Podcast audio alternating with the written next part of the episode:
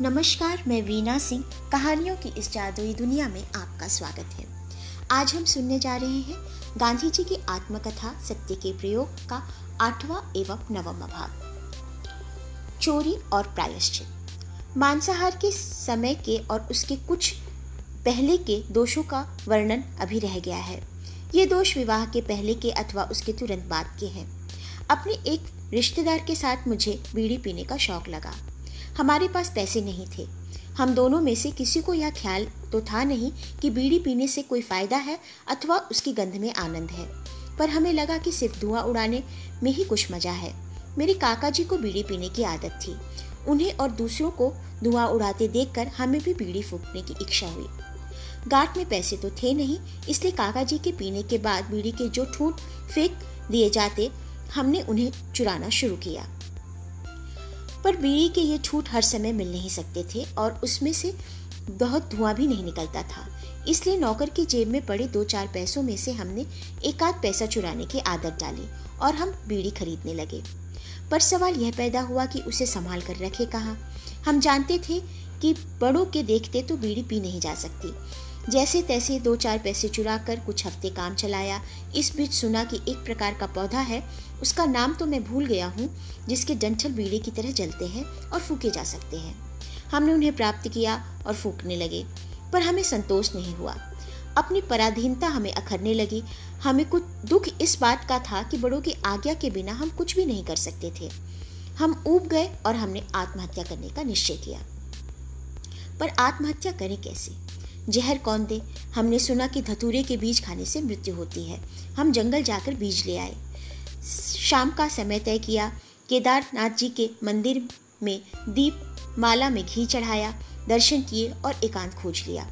पर जहर खाने की हिम्मत नहीं हुई। अगर तुरंत मृत्यु न हुई तो क्या होगा? मरने से क्या लाभ? क्यों न पराधीनता सह ली जाए? फिर भी दो चार बीज खाए। अधिक खाने की हिम्मत न पड़ी। दोनों मौत से डरे और निश्चय किया कि राम जी के मंदिर में जाकर दर्शन करके शांत हो जाएँ और आत्महत्या की बात भूल जाएँ। मेरी समझ में आया कि आत्महत्या का विचार करना सरल है, आत्महत्या करना सरल नहीं है इसलिए कोई आत्महत्या की धमकी देता है तो मुझ पर उसका बहुत कम असर होता है, अथवा यह कहना ठीक हो गया कि कोई असर होता ही नहीं आत्महत्या की इस विचार का परिणाम यह हुआ कि हम दोनों जूठी बीड़ी चुराकर पीने की और नौकर के पैसे चुराकर बीड़ी खरीदने और फूकने की आदत भूल गए। फिर बड़ेपन में बीड़ी पीने की कभी इच्छा नहीं हुई। मैंने हमेशा यह माना कि यह आदत जंगली, गंदी एवं हानिकारक है। दुनिया में बीड़ी का इतना ज़बरदस्त शौक क्यों है, इसे मैं अभी तक नहीं समझ सका हूँ। रेलगाड़ी के जिस डिब्बे में बहुत बीड़ी पी जाती है, वहाँ बैठना मेरे लिए मुश्किल हो जाता है और उसके धुएँ से मेरा दम घुटने लगता है। बीड़ी के छूट चुराने और इस सिलसिले में नौकर के पैसे चुराने के दोष की तुलना में मुझसे चोरी का दूसरा जो दोष हुआ, उसे मैं अधिक गंभीर मानता हूँ। बीड़ी के दोष के समय मेरी उम्र बारह तेरह वर्ष की रही होगी, शायद इससे भी कम ही हो। दूसरी चोरी के समय मेरी उम्र पंद्रह साल की रही होगी। यह चोरी मेरे मांसाहार भाई के सोने के कड़े के टुकड़े की थी। उन पर मामूली सा लगभग पच्चीस रुपए का कर्ज हो गया था। उसकी अदायगी के बारे में हम दोनों भाई सोच रहे थे। मेरे भाई के हाथ में सोने का ठोस कड़ा था। उसमें से एक तोला सोना काट लेना मुश्किल न था। कड़ा कटा, कर्ज अदा हुए, पर मेरे लिए यह बात असह्य हो गई। मैंने निश्चय किया कि आगे कभी चोरी करूँगा ही नहीं। मुझे लगा कि पिताजी के सम्मुख अपना दोष स्वीकार कर लेना चाहिए, पर जीव न खुली। पिताजी स्वयं मुझे पीटेंगे, इसका डर तो था नहीं। मुझे याद नहीं पड़ता कि उन्होंने हम में से किसी भाई को पीटा हो। पर खुद दुखी होंगे, शायद सिर फोड़ लें। मैंने सोचा कि यह जोखिम उठाकर भी दोष कबूल कर लेना ही चाहिए, उसके बिना शुद्धि नहीं होगी। आखिर मैंने तय किया कि चिट्ठी लिखकर दोष स्वीकार किया जाए और क्षमा मांग ली जाए। मैंने चिट्ठी लिखकर हाथों हाथ दी। चिट्ठी में सारा दोष स्वीकार किया और सजा चाही। आग्रह पूर्वक विनती की कि वे अपने को दुख में न डालें और भविष्य में ऐसा अपराध फिर न करने की प्रतिज्ञा की। मैंने कांपते हाथों चिट्ठी पिताजी के हाथ में दी। मैं उनके तख्त के सामने बैठ गया। उन दिनों वे भगंदर की बीमारी से पीड़ित थे। इस कारण बिस्तर पर ही पड़े रहते थे। खटिया के बदले लकड़ी का तख्त काम में लाते थे। उन्होंने चिट्ठी पढ़ी। आँखों से मोती की बूंदे टपकी। चिट्ठी भीग गई। उन्हें क्षण भर के लिए उन्होंने आँखें मूंदी, चिट्ठी फाड़ डाली और स्वयं पढ़ने के लिए उठ बैठे थे, सो वापस लेट गए। मैं भी रोया, पिताजी का दुख समझ सका। अगर मैं चित्रकार होता तो वह चित्र आज भी संपूर्णता से खींच सकता। आज भी मेरी आँखों के सामने इतना स्पष्ट है। मोती के बूंदों के उस प्रेम बाण ने मुझे भेद डाला। मैं शुद्ध बना, इस प्रेम का तो अनुभवी ही जान सकता है। राम बाण वाग्या रे होए ते जाने। राम की भक्ति का बाण जिसे लगा हो, वही जान सकता है। मेरे लिए यह अहिंसा का पदार्थ पाठ था। उस समय मैंने इसमें पिताजी के प्रेम के सिवाय और कुछ नहीं देखा। पर आज मैं इसे शुद्ध अहिंसा के नाम से पहचान सकता हूँ। ऐसी अहिंसा के व्यापक रूप धारण कर लेने पर उसके स्पर्श से कौन बच सकता है? ऐसी व्यापक अहिंसा की शक्ति की थाह लेना असंभव है। इस प्रकार की शांति क्षमा पिताजी के स्वभाव के विरुद्ध थी। मैंने सोचा कि वे क्रोध करेंगे कटु वचन कहेंगे, शायद अपना सर पीट लेंगे। पर उन्होंने इतनी अपार शांति जो धारण की, मेरे विचार से उसका कारण अपराध की सरल स्वीकृति थी। जो मनुष्य अधिकारी के सम्मुख स्वेच्छा से और निष्कपट भाव से अपराध स्वीकार कर लेता है और फिर कभी वैसा अपराध न करने की प्रतिज्ञा करता है, वह शुद्धतम प्रायश्चित करता है। मैं जानता हूँ कि मेरी इस स्वीकृति से पिताजी मेरे विषय में निर्भय बने और उनका महान प्रेम और भी बढ़ गया। पिताजी की मृत्यु और मेरी दोहरी शर्म उम्र, उस समय मेरी उम्र 16 वर्ष की थी। हम ऊपर देख चुके हैं कि पिताजी भगंदर की बीमारी के कारण बिल्कुल वश थे। उनकी सेवा में अधिकतर माताजी, घर का एक पुराना नौकर और मैं रहते। मेरे जिम में नर्स का काम था। उनका घाव धोना, उसमें दवा डालना, मरहम लगाने के समय मरहम लगाना, उन्हें दवा पिलाना और जब घर पर दवा तैयार करनी हो तो तैयार करना यह मेरा खास काम था। रात हमेशा उनके पैर दबाना और इजाज़त देने पर अथवा उनके सो जाने पर ही सोना मेरा नियम था। मुझे यह सेवा बहुत प्रिय थी। मुझे स्मरण नहीं कि मैं इसमें किसी दिन भी चूका हूँ। ये दिन हाई स्कूल के दिन तो थे ही, इसलिए खाने पीने के बाद मेरा सारा समय स्कूल में अथवा पिताजी की सेवा में बीतता था। जिस दिन उनकी आज्ञा मिलती और उनकी तबीयत ठीक रहती, उस दिन शाम को टहलने जाता था। इसी साल पत्नी गर्भ, गर्भवती हुई।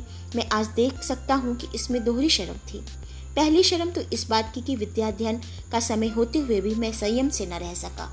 और दूसरी यह कि यद्यपि स्कूल की पढ़ाई को मैं अपना धर्म समझता था और उससे भी अधिक माता पिता की भक्ति को धर्म समझता था। सो भी इस हद तक, इस विषय में बचपन से ही श्रवण को मैंने अपना आदर्श माना था। फिर भी विषय वासना मुझ पर सवारी कर सकी थी। मतलब यह कि यद्यपि रोज रात को मैं पिताजी के पैर तो दबाता था, लेकिन उस समय मेरा मन शयन ग्रह की ओर भटकता रहता था। और सो भी ऐसे समय जब स्त्री का संग धर्मशास्त्र, वैदक शास्त्र और व्यवहार शास्त्र के अनुसार त्याज्य था। जब मुझे सेवा के काम से छुट्टी मिलती तो मैं खुश हो जाता और पिताजी के पैर छूकर सीधा शयन ग्रह में पहुँच जाता। पिताजी की बीमारी बढ़ती जाती थी।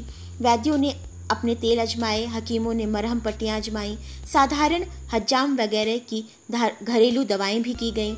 अंग्रेज़ डॉक्टर ने भी अपनी अक्ल अजमा कर देखी।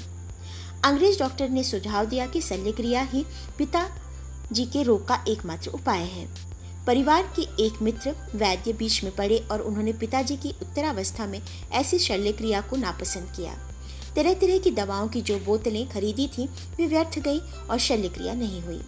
वैद्यराज प्रवीण और प्रसिद्ध थे। मेरा ख्याल है कि अगर वे शल्य क्रिया होने देते तो घाव भरने में दिक्कत न होती। शल्य क्रिया उस समय के बम्बई के प्रसिद्ध सर्जन के द्वारा होने को थी, पर अंतकाल समीप था, इसलिए उचित उपाय कैसे हो पाता? पिताजी शल्य क्रिया कराए बिना ही बंबई से वापस आए। साथ में इस निमित्त से खरीदा हुआ सामान भी लेते आए। वे अधिक जीने की आशा छोड़ चुके थे। कमज़ोरी बढ़ती गई और ऐसी स्थिति आ पहुँची कि प्रत्येक क्रिया बिस्तर पे ही करना ज़रूरी हो गया। लेकिन उन्होंने आखिरी घड़ी तक इसका विरोध ही किया और परिश्रम सहने का आग्रह रखा। वैष्णव धर्म का यह कठोर शासन है। बाह्य शुद्धि अत्यंत आवश्यक है। पर पश्चात वैधक शास्त्र ने हमें सिखाया है कि मलमूत्र विसर्जन की और स्नानादि की सब क्रियाएँ बिस्तर पर लेटे लेटे संपूर्ण स्वच्छता के साथ की जा सकती हैं और रोगी को कष्ट उठाने की ज़रूरत नहीं पड़ती। जब देखो तब उसका बिछौना स्वच्छ ही रहता है। इस तरह साधी गई स्वच्छता को मैं वैष्णव धर्म का ही नाम दूँगा। पर उस समय स्नान आदि के लिए बिछौना छोड़ने का पिताजी का आग्रह देखकर मैं आश्चर्यचकित होता था और मन में उनकी स्तुति किया करता था। अवसान की घोर रात्रि समीप आई। उन दिनों मेरे चाचा जी राजकोट में थे। मेरा कुछ ऐसा ख्याल है कि पिताजी की बढ़ती हुई बीमारी के समाचार पाकर ही वे आए थे। दोनों भाइयों के बीच अटूट प्रेम था। चाचा जी दिन भर पिताजी के बिस्तर के पास ही बैठे रहते और हम सबको सोने की इजाज़त देकर खुद बिस्तर के पास सोते। किसी को यह ख्याल तो था नहीं कि वह रात आखिरी सिद्ध होगी, वैसे डर तो बराबर ही बना रहता था। रात के साढ़े दस या ग्यारह बजे होंगे। मैं पैर दबा रहा था। चाचा जी ने मुझे कहा, जा, अब मैं बैठूँगा। मैं खुश हुआ और सीधा शयन ग्रह में पहुँचा। पत्नी तो बेचारी गहरी नींद में थी, पर मैं कैसे सोने देता? मैंने उसे जगाया। पाँच सात मिनट ही बीते होंगे। इतने में जिस नौकर की ऊपर मैं चर्चा कर चुका हूँ, उसने आकर किवाड़ खटखटाया। मुझे धक्का सा लगा। चौका, नौकर से कहा नौकर ने कहा, उठो, बापू बीमार है। मैं जानता था कि वे बहुत बीमार तो थे ही, इसलिए यहाँ बहुत बीमार का विशेष अर्थ समझ गया। एकदम बिस्तर से कूदा, कह तो सही, क्या बात है? जवाब मिला, बापू गुजर गए। मेरा पछताना किस काम आता? मैं बहुत शर्माया, बहुत दुखी हुआ, दौड़कर पिताजी के कमरे में पहुँचा। बात मेरी समझ में आई कि अगर मैं विषयांध न होता तो इस अंतिम घड़ी में वह वियोग मुझे नसीब न होता, और अंत समय तक पिताजी के पैर दबाता है। अब तो मुझे चाचा जी के मुँह से ही सुनना पड़ा, बापू हमें छोड़कर चले गए। अपने बड़े भाई के परम भक्त चाचा जी अंतिम सेवा का गौरव पा गए। पिताजी को अपने अवसान का अंदाज़ा हो चुका था। उन्होंने इशारा करके लिखने का सामान मंगाया और कागज़ पर लिखा, तैयारी करो। इतना लिखकर उन्होंने अपने हाथ का बंधा तावीज तोड़कर फेंक दिया। सोने की कंठी भी तोड़ फेंक की और एक क्षण में आत्मा उड़ गई। पिछले अध्याय में मैंने अपनी जिस शर्म का ज़िक्र किया, वह यही शर्म है, सेवा के समय विषय की इच्छा। इस काले दाग को मैं आज तक मिटा नहीं सका, भूल नहीं सका, और मैंने हमेशा माना कि यद्यपि माता पिता के प्रति मेरे अपार भक्ति थी, उसके लिए मैं सब कुछ छोड़ सकता था। यद्यपि सेवा के समय भी मेरा मन विषय को छोड़ नहीं सकता था, यह सेवा में रही हुई अक्षम्य त्रुटि थी। इसी से मैंने अपने को एक पत्नी व्रत का पालन करने वाला मानते हुए भी विषयान माना है। इससे मुक्त होने में मुझे बहुत समय लगा और मुक्त होने से पहले कई धर्म संकट सहने पड़े। अपनी इस दोहरी शर्म की चर्चा समाप्त करने से पहले मैं यह भी कह दूँ कि पत्नी का जो बालक जन्मा, वह दो चार दिन जीकर चला गया, दूसरा कोई परिणाम हो भी क्या सकता था? जिन माँ बापों को अथवा जिन बाल दंपति को चेतना हो, वे इस दृष्टांत से चेते। धन्यवाद